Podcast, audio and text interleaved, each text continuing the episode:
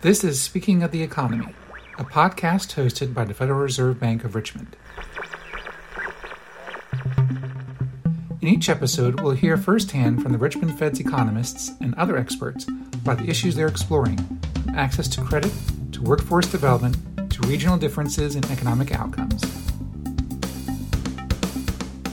The views expressed in this podcast are those of the speaker and do not represent the views of the Federal Reserve Bank of Richmond or the Federal Reserve System. I'm Alex Murray, regional economist at the Baltimore branch at the Federal Reserve Bank of Richmond. Today, I have the pleasure of speaking with Tim McGaha, Vice President of Technical Services at Choptank Electric Cooperative. We'll talk about the company's expansion of broadband internet access in the eastern shore of Maryland. This episode will be the first in a series of conversations we'll have with business and community leaders in rural parts of the 5th District about the economic challenges they face, as well as the creative, community based solutions they devise to address them. I invite you to read the accompanying Rural Spotlights article on our website to learn more about Choptank's broadband project. Thanks for talking with me today, Tim. Thank you, Alex. Good to be here. So, Tim, can you tell us a bit about your background and your role at Choptank? Yeah, absolutely. I've spent the the bulk of my career really in uh, technical consulting, delivering you know technical solutions, solving technical problems for uh, a host of industries, media, health, logistics. So just really a range of industries. And I got involved in the utility industry in 2013, specifically with the co-op industry. The model was really attractive to me in that uh, it was more mission based than strictly profit based. Expenses were a concern, right? Um, because they're trying to deliver the best solutions to their members at a reasonable cost, but it was very service oriented. More recently, worked with our CEO, Mike Malandro. He and I did work together in Virginia at an electric co op, forming a broadband subsidiary there. I've joined Mike as he took on a new challenge in Choptank Electric in the eastern shore of, of Maryland. The responsibilities that I have here are obviously all of the utility responsibilities of grid, cyber, business, um, operations, all technology involved in those areas. I like to think that all of those synergies from all those other areas kind of help culminate into delivering a good solution for um, not only the utility, which is our, day-to-day responsibility, but also this new business venture that we're kicking off with uh, our broadband subsidiary, Choptank Fiber. That's great. So, what led you guys to begin to look at providing broadband service? You know, it was really a combination of things. When we looked at this environment and started talking to people, that came up as an overarching concern from an economic development perspective, from a quality of life, I mean, this was pre pandemic. We married that with about 600 plus miles of existing fiber infrastructure that we use for backbone for our internal communications as well as grid technology. We weren't using all of that. So we had some spare capacity to be able to jumpstart this business venture. To quote our CEO, he kind of had a, a moral uh, obligation, he felt, to marry those two things together. Do you think that's one of the reasons why an electric cooperative is the right solution for broadband service in the area? Presumably, there are lots of different ways to get broadband service delivered, but why are electric cooperatives the right solution for the rural area that you serve? The model of why the co ops even exist mirrors this situation that we have with broadband today the reasons that co-ops exist from an electric perspective was because no one wanted to go out in the rural areas and serve uh, electricity. They said it was too expensive, not enough profits could be made from it. And so they formed co ops to pool those resources together, garner some uh, grant resources, and implement those systems and technologies to deliver power. Second thing that we've already established that there's a tremendous amount of synergies between electric cooperative uh, delivering electricity and an electric cooperative forming a subsidiary that's delivering broadband. The, the hanging of the lines on the pole, it's just a different kind of wire. You know, while there's certainly a learning curve, when you look at all the things that we do as a utility, this is just another item that marries very well. It's not a complete, radically different service. What steps has has Choptank taken to get to where you are today with broadband rollout? Where does it stand now? And then what are the major milestones as you look to the future for rolling out broadband service on the Eastern Shore?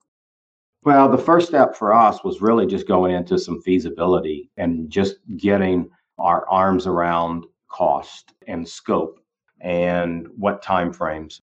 We wanted to hit all of our underserved members. We performed the feasibility studies. Those give you some comfort level at a high level, but you don't have the ability in those to go to the depth that you would need to go to get firm numbers. You're only as good as the data that you're feeding them, right? So your experience um, in those individual areas um, will help feed those numbers. And for us, the ability to get fiber material itself and as well as all of the other parts that are needed to deliver broadband you know the, the time frames they're only getting longer seven eight months a year on some items. We had to start putting together uh, relationships and a process for how do we how do we get ensure that we're in the pipeline to have the materials when we need them that was a huge piece and uh, to the puzzle because anybody starting today is already a year out on some of these materials. So we had to start that early, start those conversations, and use those existing relationships to be able to stand up inventories and warehouses just based on our reputation and the relationships that we already have in place. Then, you know, continuing on as you move through the process, drilling into the areas that you want to serve first and the resources that you have in place and starting that engineering process and having those conversations with uh, localities and with regards to any additional funding that they can help provide to help move that process forward a little faster. We had initially had given uh, everybody an estimate of 10 years to serve our underserved member territory. No one's happy with that number. But that's a time frame that we were comfortable with in serving that area and not having a, a significant financial impact to the electric cooperative. Right, right. So, what, what are the most significant barriers you've faced so far? This is early days, right, in the in the project. Yeah, that's right. There's so much that goes into the planning stage, you know, that we kind of talked about before. Obviously, there's a learning curve internally. This is a new technology. So even though we do utility construction, it's different. It's a little different, but that really hasn't been huge. The biggest barrier is we can't move fast enough. Once we've said we're doing this, we formed our subsidiary and said we're doing it, you can't move fast enough. There is thousands of stories out there of why people need this service now. There simply isn't any real uh, magic uh, solution to this. It's a it's a utility construction project, and construction takes time and money, and you know we can only be in so many places at one time. So it sounds like additional funding at the local, state, and federal levels can help to a degree move things along. Is that right? But then there's also this engineering problem of how do you deploy this infrastructure out as quickly as possible. You know, all of that is really solved with additional funds. If we need to move at X number of miles per week, that is significantly more than what we've got the internal capacity to do, then we just, it's just an exponential level. And at some point, it does actually get quite a bit more expensive. Uh, the larger the projects become, well, you need more resources to manage those versus what you're able to manage internally. So, what lessons have you learned along the way? Are, are there things that other communities or, or electric cooperatives could learn? Um, do it right. Do it right. That pressure that I mentioned before with regards to everybody wants it now, you know, patience is wearing thin. And like I said, the pandemic has certainly, as we all know, has brought uh, a lot of those pain points to the forefront. It, it's really turned up the heat. And so there is a tendency to try to do things quicker and maybe not to the scale that you would want to do them. Uh, stick to your guns and do it right. Make sure you've got the processes in place to allow you to scale to the level that you need to be able to scale to do these kind of utility construction projects and use the right products. Too many uh, localities have spent money, had promises made, and at the end of the day, the uh, solutions that was delivered in the community didn't come through uh, with the needs that people needed. Spend the money now. It's never going to get any cheaper. I think it's apparent if a lot of these areas, if it would have started 10 years ago, it would be done now and it would be done a lot cheaper and everybody would be happier and be able to pivot off those assets for greater things in their community. Uh, don't try to make up for lost time with some magic solution because it doesn't really exist. Fiber technology, good project management, right sizing of the funding to the project, and efficient use of the dollars. I would say that the biggest thing is just don't let the pressure push you outside of what you know is right with regards to building out this asset that needs to be a 30 year asset, not a five year asset. Just like the electric facilities that we have in place. Those that have been in for a while and are going to be in for a while. Those are long term assets delivering the needs of the community for a long time to come. And need to do the same thing with broadband and just do it right. I think I'm going to remember your answer uh, do it right. I'm going to remember that. Your answer there, I think, was very helpful because we've done a fair bit of talking to providers and potential providers, and it has come up this issue of well, we've done a couple of feasibility studies, and they've just been, you know, eye popping.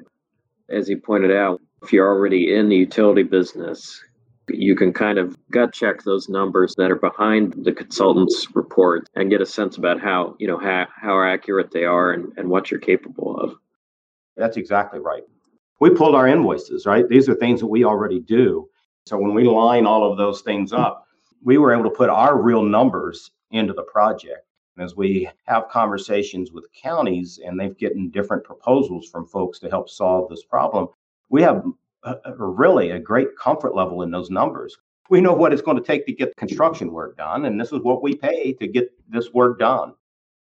What would you say to an electric cooperative or another potential broadband service provider that, that's considering getting into the space but is put off by the potential cost of the project? Maybe they, they've had a feasibility study from some consultants and they just think this price tag's too high. I mean, it can be a daunting number. Um, there's no doubt about that. But do your due diligence, get a comfort level with the numbers for sure and really dive into those numbers and understand them.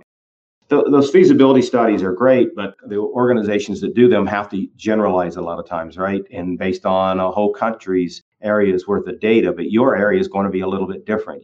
And everybody's situation is going to be a little bit different with regards to uh, regulatory hurdles in their particular state or the way the business models might need to work out. So do your due diligence, look at the numbers, and they will tell the story.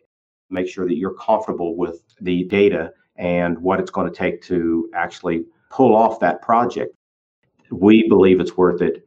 Um, there certainly is a value that you can't really measure, uh, but I think that we are all getting that this is something that's like electricity back in the day. Good quality broadband is a given. Those are services that are needed in these rural communities. So, Tim, there's a significant amount of um, money coming down the line at the federal level from the American Rescue Plan and potentially other infrastructure packages. What do you think is the best way to spend that money and the best way to make sure that it actually delivers the, the broadband service that people need? Yeah, I think there's two pieces to that. One is the technology in making sure that we're putting the dollars towards the best use of those dollars for the long haul. All the co ops are doing fiber to the home because that is a technology and an infrastructure that's going to last. It's a relatively simple thing to change out the electronics on either ends of that fiber optic cable, but that fiber optic is going to be able to provide for the needs of that community for decades. The second piece I would say of that is you know, learn from what we did in the most recent RDOF auction, for example, of, you know, some unreasonable bids by people that you really have concerns about being able to deliver those kind of utility projects in the communities, uh, you want people with good balance sheets, with a good track record of doing those kind of projects and being able to manage those kind of projects. Um, that they're they have good balance sheets, they have good resources, they got good processes, and um, they're, they're stable entities that's going to be around for a while. Thank you so much, Tim. This has been really helpful. No, this is a great conversation. Speaking of the Economy is produced by the Research Department at the Federal Reserve Bank of Richmond. You can subscribe to the podcast on the Apple Podcasts app or download past episodes from our website at richmondfed.org slash speaking of the economy.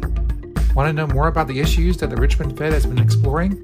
Check out our Regional Focus, a series of curated web pages that showcase economic research and data, reports and essays, and community engagement endeavors relevant to 5th District communities.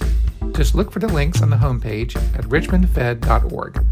The intro music for this podcast was composed by Ernest Barbaric, and the sound effect used in the intro was produced by Keith Holzman. The outro music was by Kevin MacLeod. Thanks for listening.